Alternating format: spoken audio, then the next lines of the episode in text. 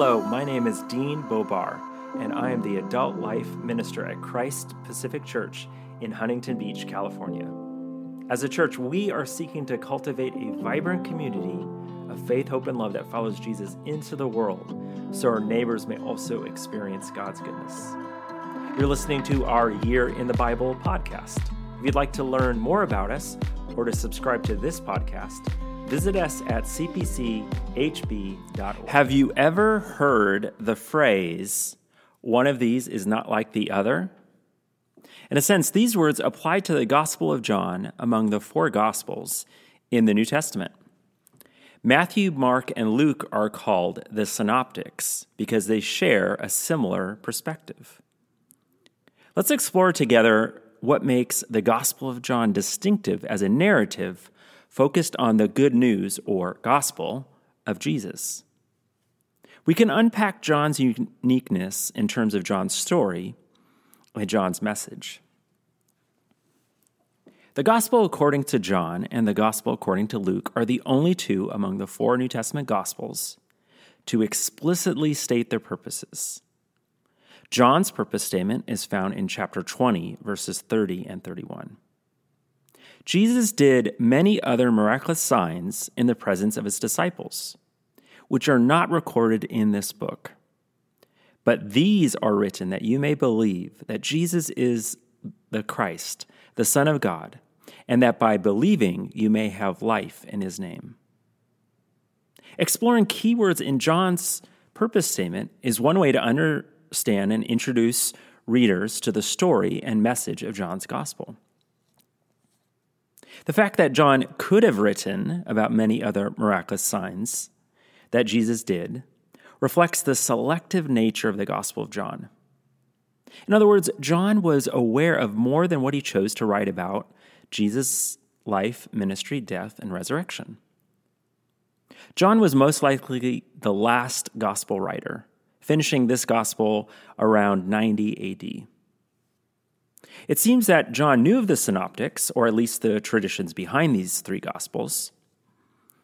What John includes in his gospel was done for a particular purpose, he says to lead readers to begin or to continue to believe in Jesus as Israel's Messiah, the Christ, and the Son of God.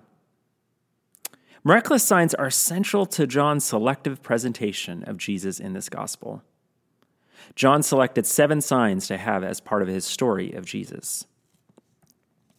They are turning water into wine in chapter 2, healing the official's son in chapter 4, healing the par- paralyzed man in chapter 5, feeding the 5,000 in chapter 6, walking on the water also in chapter 6, healing the man born blind in chapter 9, and raising Lazarus from the dead in chapter 11. And the ultimate sign in John's gospel is Jesus' resurrection. All the other signs point to this ultimate sign in some way. Each miraculous sign reveals Jesus' glory and points to his identity and mission as the Son of God. There are often speeches and dialogues of Jesus that are connected to the signs and that draw out the significance of Jesus' actions for understanding his identity and mission. As Jesus speaks with and to different people and different groups, it seems as if Jesus is on trial. Keeping in mind this lawsuit motif is helpful in grasping John's story of Jesus. These miraculous signs, speeches, and dialogues are found within chapter 1, verse 19 through chapter 12, verse 50, which is about the revelation of Jesus to Israel. Following this major section is the glorification of Jesus by the Father in chapters 13 through 20, where Jesus prepares his disciples for his upcoming death, chapters 13 through 17, and faces his dest- destiny of crucifixion, chapters 18 and 19, and resurrection, chapter 20. Framing these two major sections are the prologue in chapter 1, verses 1 through 18, and the epilogue, chapter 21.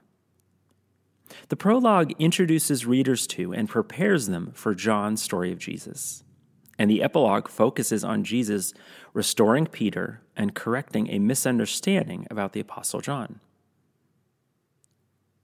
Now let's turn to the message of John's gospel. The purpose of John in and through his gospel is to initiate or increase the reader's faith in Jesus.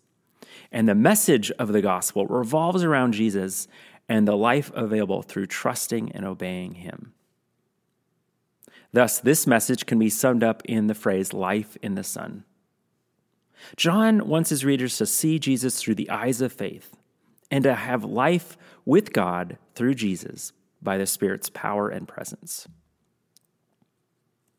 It's important to note that the dominant image of Jesus in John's gospel is Jesus as the temple of God. He's the very presence of God in the world. Focusing on this imagery can be a means of understanding much of what is said about and by Jesus in this gospel. Another way of grasping John's message about Jesus and the life available in him is to pay attention to Jesus' origins, identity, mission, and destiny. One can profit from reading John's gospel with the following questions in mind Origins, where did Jesus come from? Identity, who was and is Jesus? Mission, why did Jesus come to the earth? And finally, destiny, where is Jesus going? Searching for the answers to these questions as John's story of Jesus unfolds can be a fruitful approach to reading, understanding, and applying this gospel. As Jesus followers, God always calls us to go deeper into our faith in Jesus. Jesus is the Son of God who took on flesh in order to become Israel's promised Messiah who came to save the world and then who returned to God the Father. Let's read perhaps the most familiar verse in John's gospel to see John's gospel and John's purpose in his gospel fleshed out. This verse is John 3:16. I'm sure you have heard it before. For God so loved the world that he gave his only son that whoever believes in him should not perish but have eternal life. We can see here Jesus' origins. God loved and gave his only son. We can see here Jesus' identity. Jesus is God the Father's only Son. We can see here Jesus' mission. Jesus came to offer God's gracious offer of eternal life in him.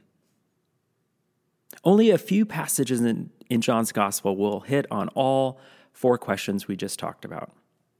However, you will find John's gospel addressing one or more questions, such as these, in each chapter. It's been said that John's gospel is deep enough for both a child and an elephant to wade in. God can and does use the gospel of John to draw into deeper faith both newer and seasoned followers of Jesus. But wherever you are at is important to get in the water.